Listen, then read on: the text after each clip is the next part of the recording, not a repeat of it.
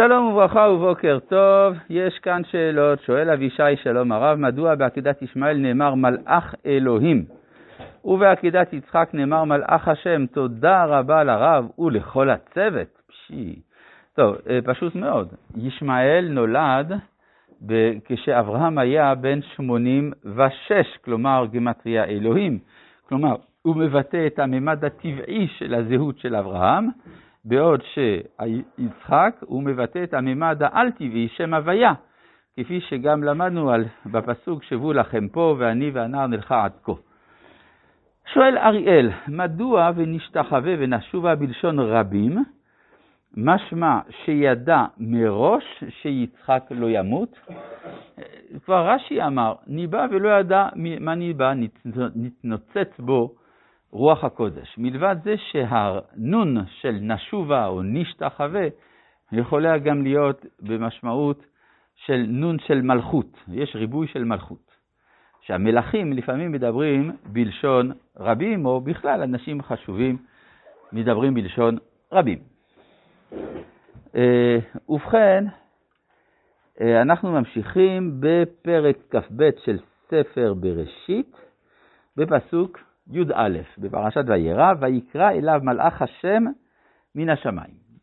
אז דיברנו על כך שאף על פי שכאן מדובר במלאך, ולפני כן הציווי היה מפיו של הקדוש ברוך הוא, אבל מדובר פה במדרגה גבוהה יותר, כן, מלאך הוויה, י"ק ו"ק, לעומת והאלוהים נישא את אברהם, שזה מדרגה נמוכה יותר, ולכן זה מבטל את הציווי הקודם. או נאמר ככה, לפי המתחייב משם אלוהים, מידת הדין, צריך לשחוט את יצחק.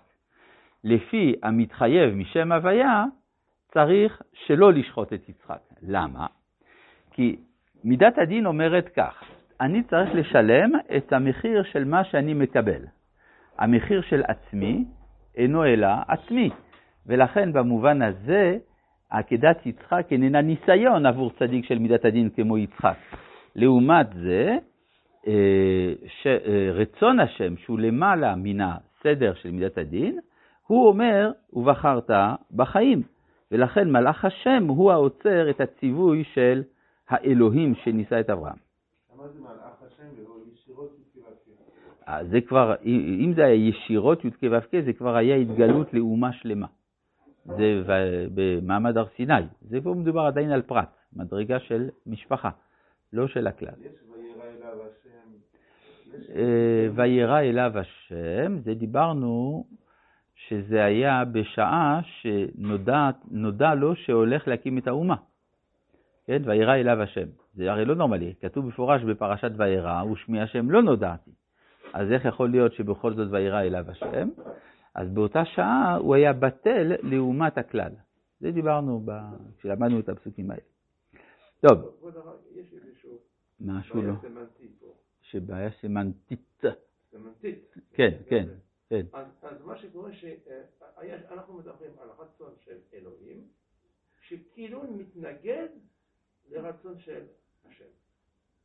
לא, זה לא רצון, זה בדיוק העניין. זה החוכמה והרצון. לפי החוכמה צריך שיצחק יעקד, כלומר, יישחט, יותר נכון, ולפי הרצון הוא צריך לחיות. זה, זה מחלוקת בין החוכמה לרצון, לא בין רצון לרצון. כן, אלא אם כן היה איזשהו... אם לא, זה דואליזם. בדיוק. כן. החוכמה היא לא סוג של אחד מרצונות השם? באופן נסתר, כן, באופן גלוי, לא. כן? אני חוזר על השאלה, כאילו כולם שמעו, האם החוכמה אינה אלא סוג של גילוי רצון של השם? היא סוג של רצון, אתה אמרת. כן, אמרת אותי שהחוכמה באופן גנוז היא רצון, לא באופן גלוי. באופן גלוי יש ניגוד. זה כמו שלמשל אדם שואל את עצמו, בתחום האנושי פשוט, שואלים אדם, מה אתה רוצה לעשות? באיזה נושא כלשהו. ואז הוא אומר, הלב שלי אומר כך, אבל השכל שלי אומר כך. הבוס שלי אומר כך, כן? אז אני כבר לא יודע מה אני רוצה. כן? אז הרצון מתברר מתוך ההתנגשות, מה שנראית כהתנגשות בין ישויות שונות, אבל זה תמיד אותו אדם. אז גם ברצון העליון אתה יכול לדבר על מדרגות פנים, פנים, פנים, לפנים מן הפנים של הרצון. לא, זה לא דואליזם. זה הדואליזם לפי השכל, אבל זה לא דואליזם לפי הנבואה. כן, כלומר, הנבואה גילתה לנו שהשם הוא האלוהים. כלומר, זה אותו אחד. אלמלא הנבואה לא היינו יודעים זאת. טוב, אה, ובכן, ויאמר אליו, ויאמר אברהם, אברהם. ויאמר הנני. טוב, אז כאן קורה משהו מיוחד. אנחנו יודעים שאברהם אבינו היו לו מספר שמות. בהתחלה קראו לו אברהם, אחר כך הקדוש ברוך הוא שינה לו את שמו לאברהם, ועכשיו הוא משנה את שמו בשלישית.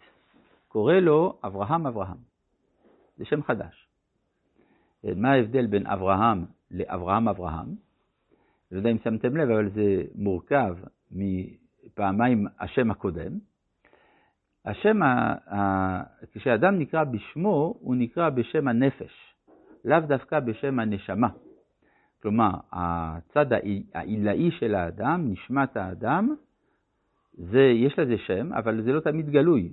בדרך כלל אנחנו חיים בתוך, מתוך תודעה הרבה יותר נמוכה. אנחנו מכירים את הנפש שלנו, לא מכירים את הייעוד העליון שבא לנו מכוח הנשמה. ואילו כאן, ברגע שאברהם הושלם, אז הוא גם אברהם של, יש התאמה בין אברהם של מעלה לאברהם של מטה, בין הנשמה לנפש. לכן נקרא אברהם, אברהם. אבל עדיין יש איזה הפרש קטן, בטעמים, תראו, כתוב כאן אברהם פסק. כן? מה שהספרדים קוראים לזה פסק, האשכנזים קוראים לזה פסיק, אבל יש איזה הפרש עדיין בין העולם הנשמתי לעולם הנפשי, זה לא לגמרי זה.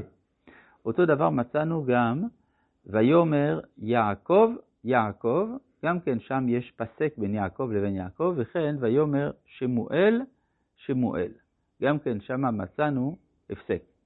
המקרה היחיד שבו מצאנו זהות מוחלטת בין הנשמה לנפש אצל משה, ויאמר משה משה. שם אין פסק. כן, ככה הזוהר אה, מאיר. אבל פה בכל זאת יש התאמה נפלאה בין אברהם של מעלה לאברהם של מטה. ממילא עולה השאלה, למה שלא יהיה כתוב יצחק יצחק? תשובה, כי יצחק, אין יצחק של מטה, יש רק יצחק של מעלה. כיוון שהוא עולה תמימה, אז הוא הופך להיות אישיות עילאית. עילאית שהאחיזה שלו בעולם הזה חלשה יותר. כן. נכון, גם ב-13 מידות, השם, השם, אל רחום וחנון. כן, כן, רגע, רגע, רגע, זה משהו אחר. אבל אה, לגבי השם השם, אז זה, אה, חז"ל כבר אמרו, לפני החטא, אחרי החטא. אז יש עדיין, אה, בעולם הזה, אנחנו לא עושים חטאים לכתחילה. רק בדיעבד. לכן עדיין יש הפסק הזה. לגבי נוח, תרח ושם, דיברנו על זה כשלמדנו על הפסוק אלה תולדות נוח נוח. טוב, אז אברהם, אברהם, ויאמר הנני, כלומר הוא מקבל את המשימה החדשה, אה, ויאמר אל תשלח ידך אל הנער. עכשיו זה לא מובן. לפני כן אמרנו שאצל אברהם היה ספק מי מבין הנערים הוא הבן. ופתאום הוא חוזר להיות נער, היה צריך לקרוא אל תשלח ידך אל הבן. נכון? אלא שאם הוא ישחט אותו, הוא חוזר להיות נער. לכן הוא אומר לו, אל תשלח ידך אל הנער, כי הוא הבן, זה הכוונה. ואל תעש לו מאומה. אז החז"ל אמרו כאן שאברהם רצה בכל זאת לעשות משהו. לא לשחוט, אבל אה, אם אפשר קצת לפצוע או משהו. כן? כלומר, לא רק שלא תשלח ידך, גם אל תעש לו מאומה.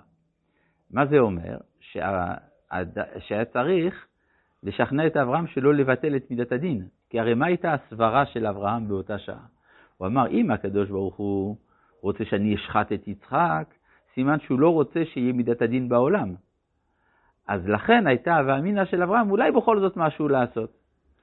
זאת אומרת, לא, צריך להשאיר את החיים בכל מלוא שלמותם, כי אתה ידעתי, כי ירא אלוהים אתה, ולא חסכת את בנך, את יחידך ממני.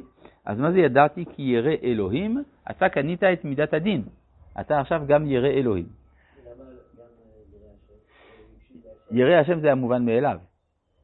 כן.